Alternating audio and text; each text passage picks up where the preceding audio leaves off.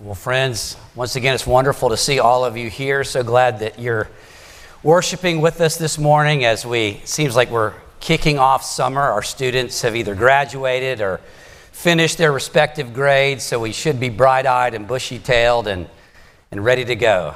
So glad to have you all here and glad that we are entering our third week in the book of Revelation an interesting book, a book that maybe we don't hear taught or preached on very much, but a wonderful book nonetheless. Um, and Revelation is, as its name indicates, a revealing. The Greek word is apocalypsis. It means bringing something to the light that was previously hidden or disclosing something that was secret.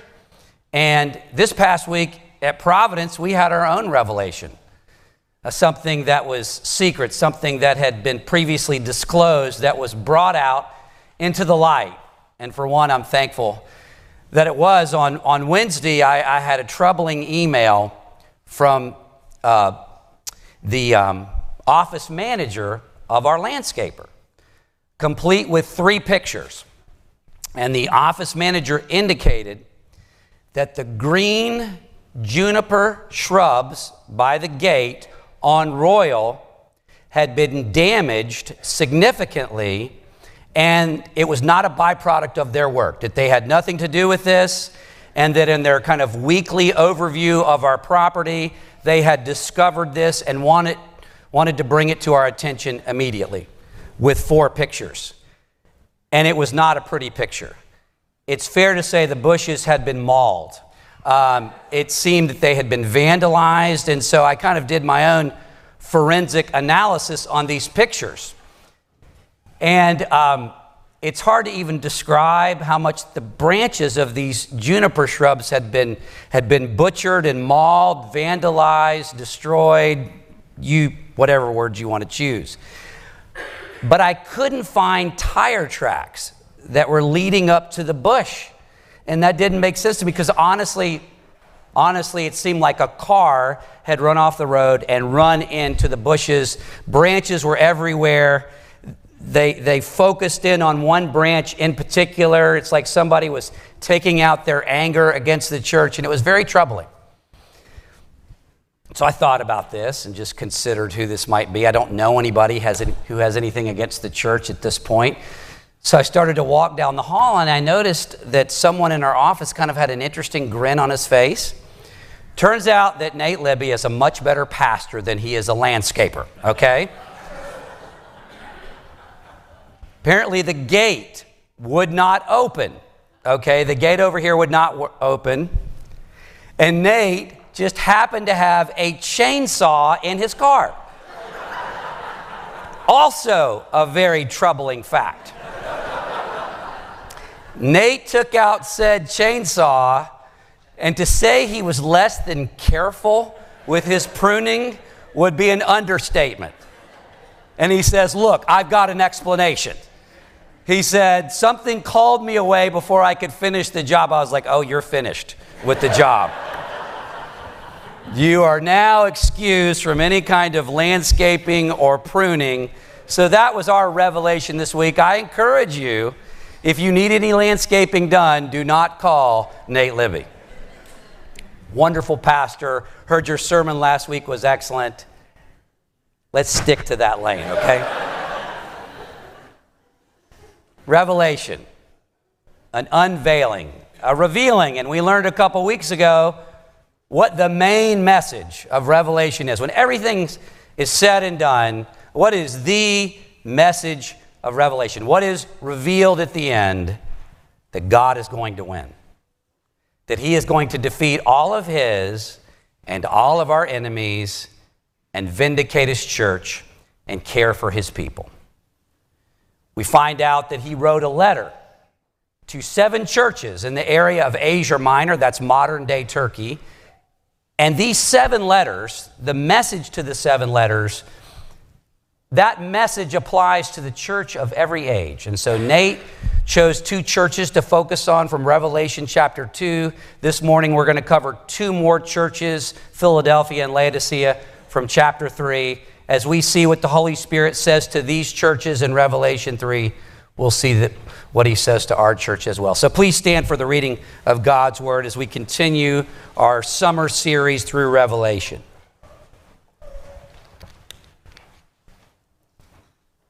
Remember, beloved, these are the very written words of God, written for you and written for me.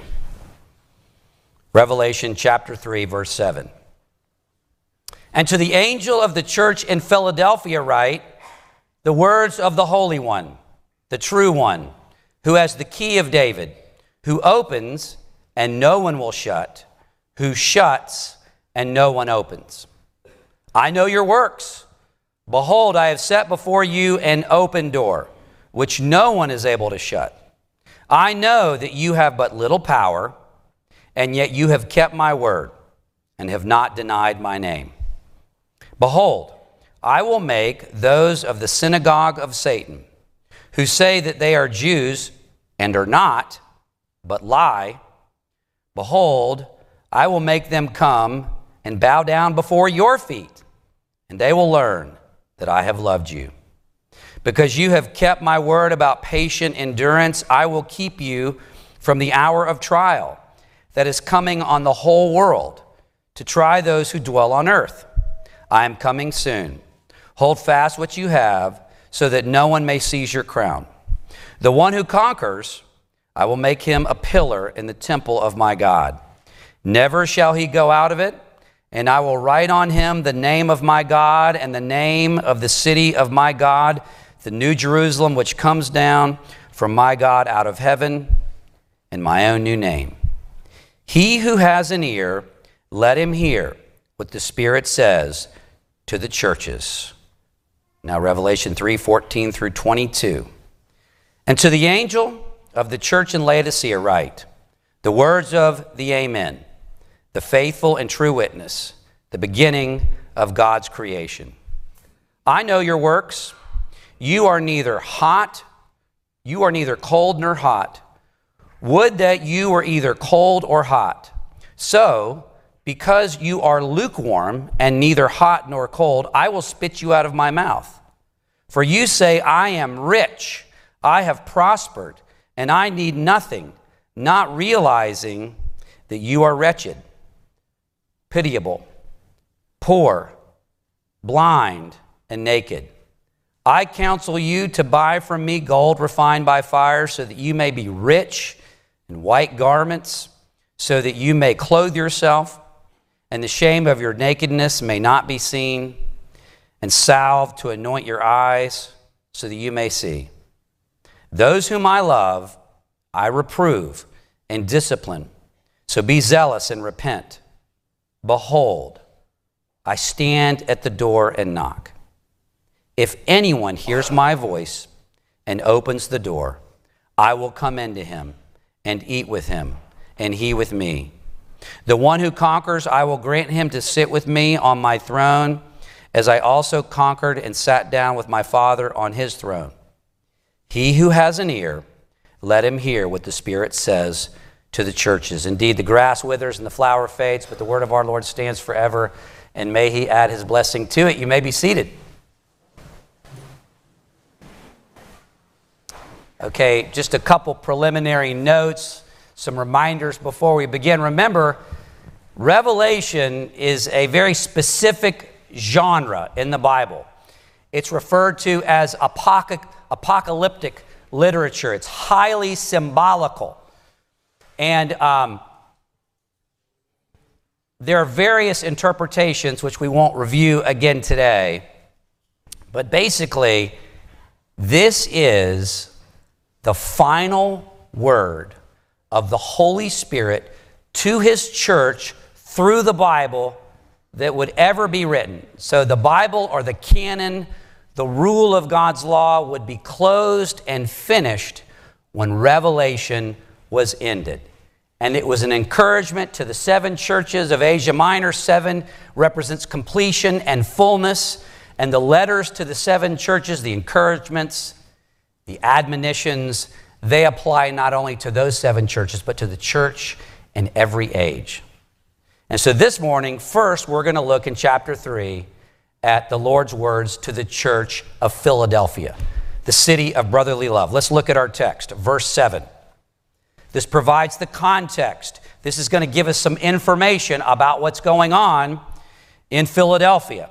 And to the angel of the church in Philadelphia, now just briefly, it's unclear whether the angel here, this is being commissioned to an angel of the church of Philadelphia. Is this like an angel, a celestial being? Or the Greek word angelos could also just mean messenger, could mean preacher.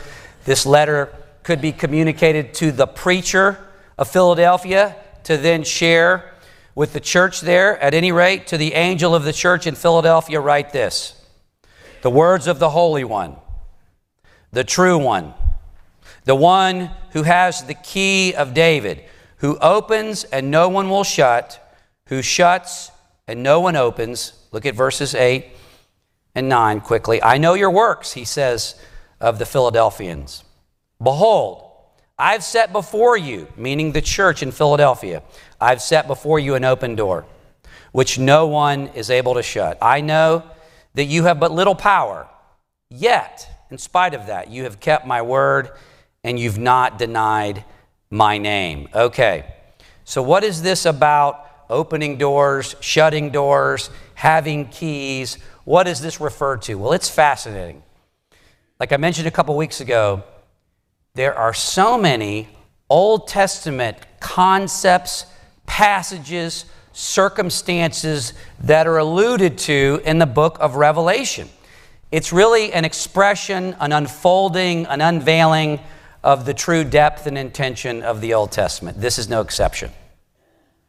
So, the first century Jews who would have been reading this in circa 96 AD, so this is being written by you know who? It would have been the old, venerable, beloved disciple. One of the inner three of the Lord Jesus. The inner three were who?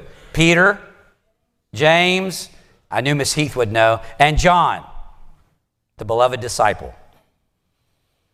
And so John is communicating this, these words. There's these Old Testament allusions. In the Old Testament, if you go back to Isaiah 22, very interestingly, it's playing off Isaiah 22. In the Old Testament, you couldn't just walk into the throne room of the king. That would not have been allowed under any circumstances. The king had a palace administrator. Think of him like a prime minister. In Isaiah, Shebna had been the palace administrator, the steward of the house, if you will, and he was not doing a good job. God replaced him with a man named Eliakim.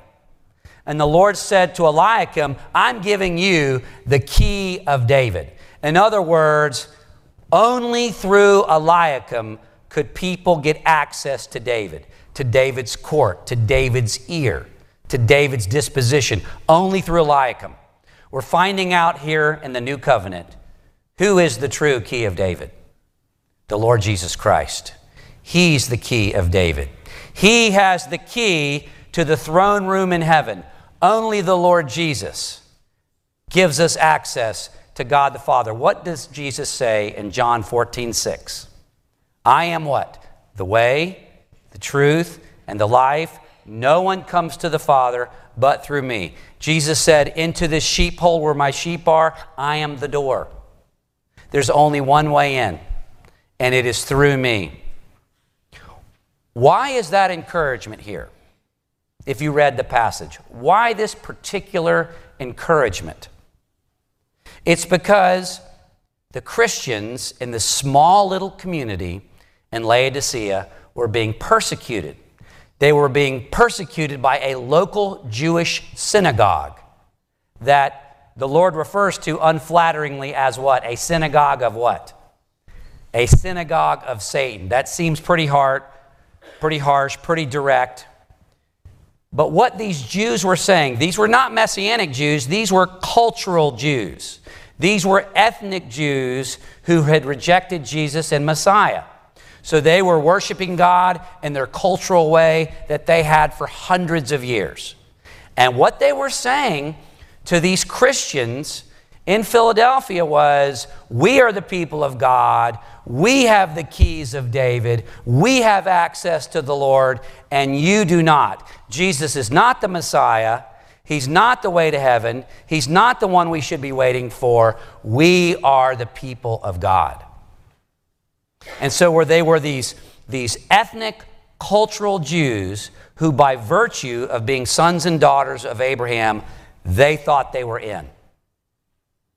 And so they were oppressing and persecuting this small little community in Philadelphia because I know this sounds interesting, but do you know how Christians were worshiping all over the Roman Empire in 96 AD? Oftentimes, they were going to the synagogue on Saturday and worshiping as they always had, because in their mind, they were filtering the Old Testament through Christ. And they would join the Jews in synagogue worship. And then on Sunday morning, or what we would call Saturday evening, which would have been their Sunday morning, they would worship with their Christian community. And so they were consistently um, communing with the cultural Jews of their day. And they were being oppressed, they were being discouraged. They were small, and there was a large congregation in the synagogue of Jewish believers who did not trust in the Lord Jesus. And the Lord wanted to encourage them. Look at verses 10 through 13. Because you have kept my word about patient endurance. So, this is going to be the exact opposite of Laodicea, who comes after it. Laodicea, who was wealthy, affluent, well cared for, and they're lukewarm. This little church, which is persecuted and small and poor, and yet despite that, they had persevered and they had trusted the Lord and they were being commended and now they're being rewarded. Verse 10 Despite this opposition, because you have kept my word about patient endurance, I will keep you from the hour of trial that is coming on the whole world to try those who dwell on the earth. I am coming soon. Okay, now what does this mean? I'm going to keep you from the trial that's coming on the whole world. I'm coming soon. Okay, to what did Jesus compare the second coming? He said, I'm coming like what? Like a thief in the night. And in his humanity, he said, the Father knows, not even the Son knows, in his humanity. Every generation of the Lord's people has to live as if this hour could be the end. The Lord could come at any time. And so he's telling these Philadelphia Christians, okay, the way we understand this is on that day, when God comes back in power and glory, I will preserve you. I will protect you. I will save you from the final judgment. I'm coming soon. Every generation should feel the, um, the looming possibility that Jesus could come back at any moment. And he's encouraging them when he comes back to judge the world, you will not be subject to that same judgment. Look at verse 12. The one who conquers that's another way of saying persevering, endeavoring to trust in Jesus and to cling to Him your whole life. The one who conquers, I will make him a pillar in the temple of my God. This was an area with a lot of seismic activity, lots of earthquakes, and to be a pillar in the temple, that implies being a fixture, permanence. Okay, the Lord goes on to say, Never shall he go out of it. This is an assurance of salvation. And I will write on him the name of my God. These wonderful Philadelphians who were persevering, endeavoring in their trust of Jesus.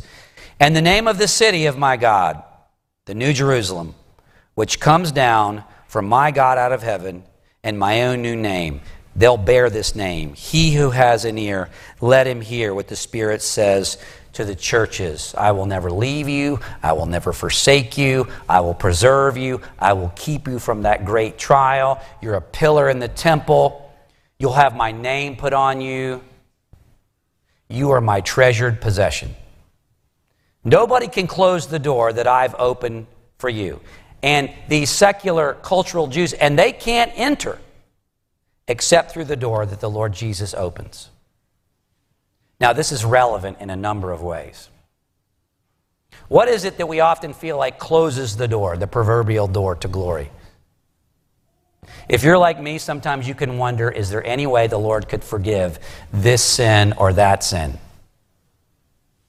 You know, all of us sometimes take stock of our life and we know that we have done things that we deeply regret, things that we're not proud of, things that we're very ashamed of. You know, often people struggle with assurance of salvation. Will the door of heaven be open to me? Will my sinfulness, will my guilt keep it shut? There is nothing that you or I can do to shut that door. Not our sinfulness, nothing that we have done. The Lord Jesus Christ, who lived and died, the resurrected one, has the key of David, and nothing can shut what he has opened. If you are trusting in him, it says that he has the key of David. If you are trusting in the Lord Jesus Christ by grace through faith, my brother in law's father, Jay Owens, we just prayed for him in the pastoral prayer. I had the sacred privilege. I got called on Friday afternoon out of nowhere. I got a call from my brother in law and said, Would you pray for my father? The whole family was there. In just a few hours, his father would go to glory. His father loved the Lord Jesus. I had the privilege of praying with that man before he was taken into the very presence of God. And I told him, and I, and, you know, and oftentimes, even though people are very hopeful, that can also be a time where people are a little overwhelmed. This is the moment. This is the hour. I was like, Jay, the Lord Jesus loves you. You've trusted in Him. You know, He's your Lord and Savior. Go. You have loved your family well. Enter into the joy of your Father's presence. And in just a few hours, He passed away. No one can shut the door that the Lord Jesus Christ has opened. Nothing that you've done and nothing that I've done. There's nothing the culture can do to stop the church of the Lord Jesus Christ, like you see, you read in the news all the time. Is it not remarkable what's happening in our culture faster than we ever thought? I mean, seriously, when you read the paper, it is, it is, it is almost impossible to believe what is happening, happening and, and the hostility and, and enmity that's being directed toward believers. Believers who just love Jesus and have a particular view of Christ and his gospel. No one can shut the door. No one can shut the door that the Lord Jesus Christ has opened. Let's go to the church at Laodicea, verses 14 through 22. This is interesting and very convicting, very timely. The context of this is verse 14. And to the angel of the church in Laodicea, write this the words of the Amen you know, amen is like let it be. Like like it's a punctuation point like like I believe this is going to happen, so be it. And to the angel of the church in Laodicea, write the words of the amen. The faithful and true witness, the beginning of God's creation. So, whereas these Laodiceans were not being faithful and true witnesses, they were not persevering, the Lord Jesus Christ is the Amen, the final Amen, the faithful and true witness. He's the beginning of God's creation.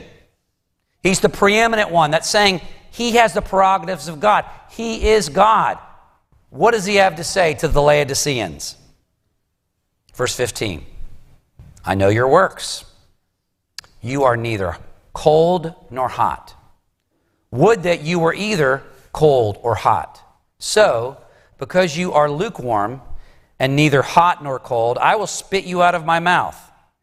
For you say, I am rich, I have prospered, I need nothing, not realizing, here's a great irony, that you are actually wretched, pitiable, poor, blind, and naked. So let's stop there for a minute. What is the context of this? The church of Laodicea was a very wealthy and affluent church, a very wealthy place. In fact, when Laodicea was um, laid low by at least two earthquakes, Rome offered to help and fund the rebuilding. And Laodicea told Rome, No, thank you. We don't need it. We're very self sufficient. We have enough resources, the city of Laodicea. In fact, we have enough money to rebuild our city and we can help the surrounding cities.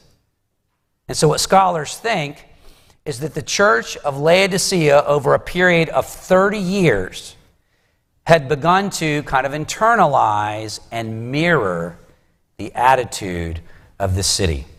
And the great irony of it was in their self sufficiency and their independence, their feeling that they were okay, they had all that they needed, what in fact was the case.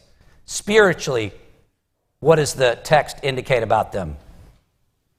Says they were wretched, pitiable, poor, blind, and naked. Is that not the irony? Those who don't know their need, those who are self reliant, are the ones who are in absolute desperate need of the grace of God in Christ Jesus. Does anybody know what um, this year is in terms of the PCA? Little little trivia. If you're falling asleep, maybe we can wake up a little bit. Okay, Lydia, very good. I'm sure you all knew that. This is the 50th anniversary of the Presbyterian Church in America, which is a wonderful thing.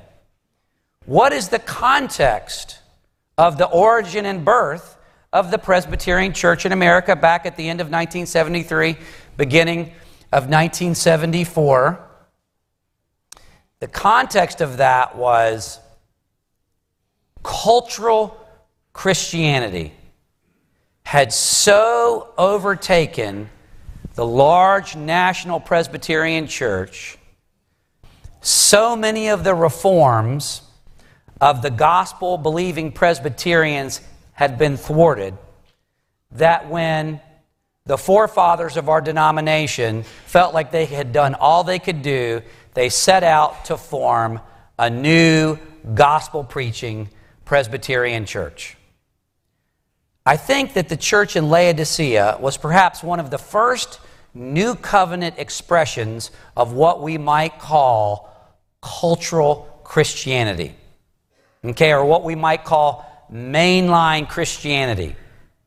So perhaps you've ever referred, who here has ever heard the term mainline church? I bet you don't know.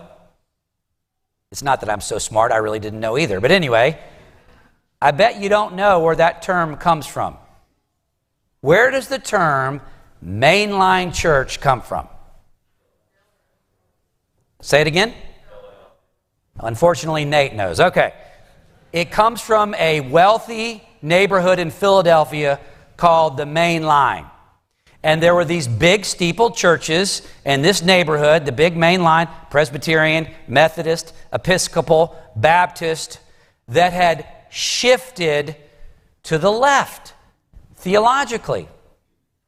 Sadly, modernism and kind of theological liberalism in the United States, do you, knew, do you know where it took a foothold first? In the Presbyterian church, largely. It was in the Presbyterian church that kind of uh, a drifting away from the core truths of the gospel started. So today, if somebody calls you a fundamentalist, is that a, is that a compliment or is that a pejorative term? It's a negative. But back in the early 1900s, these five fundamentals of the truth of the scriptures, the virgin birth and deity of Christ, the doctrine of the atonement, substitutionary atonement, the bodily resurrection of Jesus, and the authenticity of the miracles of Jesus. I mean, that seems like pretty straightforward, right? I mean, we're not getting into the weeds. Is that not like the, the basics of Christianity? Well, for a number of years, those fundamentals had been a requirement to get ordained, in the Presbyterian Church. And then, I'm sorry to give you this history lesson, but then there was an affirmation, an Auburn affirmation, an affirmation that came forward and said, No, we don't want to do that. We shouldn't have to have our ministers affirm these fundamentals. Can you believe it? And so the church began to drift from the very core of the gospel of Jesus Christ, and thus the mainline movement was born. No church is immune from the temptations of the main line. No church is immune from trusting in its wealth and its self sufficiency, you know, in its means, its education, its background, whatever. These people thought they were rich, but they were incredibly poor and wretched and pitiable. The irony of the Christian life, as we've said over and over and over and over and over and over, but it needs to always be fresh and new. The irony of the Christian life. How do you know if you're growing spiritually? You know if you're growing spiritually if you know your need. If you are aware of just how sinful you are. The irony of the Christian life is the more you know your need, the more you see your sin more clearly, the more you can't believe that Jesus, that his blood and righteousness would be efficacious for someone like you. That is a mark of belief. Because it's not until we understand we bring nothing to the table except our sin. And more than anything else in this life, we need the blood and righteousness of Jesus. As the Holy Spirit convicts us and wells up in our heart an awareness of our need, and as we trust in Jesus, that's the way to spiritual health. It's actually the way down is the way up. But these Laodiceans, they didn't see it. And so, in verse 18, the Lord says, I counsel you to buy from me gold refined by fire, so that you may be rich in white garments, so that you may clothe yourself, and the shame of your nakedness may not be seen, and salve to anoint your eyes, that you may see. Those whom I love, I reprove and discipline. So be zealous and repent. So the believers that were there, he's encouraging. It's because I love you, I'm saying these things to you. I, I discipline those I love and care for. And he extends an invitation to the church of the main line here at the end. You probably are very familiar with this, these verses at the end of Revelation chapter 3. Do you know who popularized these words in evangelicalism in the 20th century? Does anybody know who made these words very popular, and thankfully he did? A man from my neck of the woods, Billy Graham. And he would preach these revivals all over the world and he would say these words. And he was preaching in the context of a country where, really, for the majority of his ministry, there wasn't a PCA. There weren't evangelical, Jesus loving, gospel preaching churches nearly to the degree that there are today. And Billy Graham would appeal to people all over the world, people who were members of churches, and he would say this. Verse 20 you know, and I was one of those people. I was born and raised in the PCUSA. I was a, a young man who had been to church almost every week of my life, and I was as lost as you could be when the Holy Spirit of the living God came to me in college, and it were words like this that changed my heart. The Lord Jesus says this not only to the church of Laodicea, the Holy Spirit lovingly, through Jesus, says it to us. Behold, I stand at the door and I knock. If anyone hears my voice and opens the door, and it doesn't matter what you have done or what I have done, you can think of the darkest, blackest, vilest, most heinous, and offensive thing. If anyone hears my voice and opens the door, I will come into him and eat with him, and he with me. The one who conquers, the one who perseveres, I will grant him to sit with me on my throne, as I also conquered and sat down with my Father on his throne. He who has an ear, let him hear what the Spirit says to the churches. To the cultural Christian, it's a call to come. Open the door. Open the door to your heart. I will come in and dine with you and eat with you and sup with you and relate to you. And for believers who are perhaps lukewarm, what does that mean? That means apathetic or indifferent. If you feel like you're kind of stuck, you know, in your spiritual walk, you know, it's hard to do devotions, it's hard to read God's word, it's hard to show interest. I encourage you, pray this prayer. The Lord Jesus Christ, by His Spirit, will honor it. He's knocking at the door of your heart. All you have to do is open it to Him, and He will come in and love you and relate with you and care for you and provide for you. Friends, that was incredible hope to the churches in Philadelphia and Laodicea, and it's incredibly encouraging and comforting to Providence Presbyterian Church in the 21st century. Amen?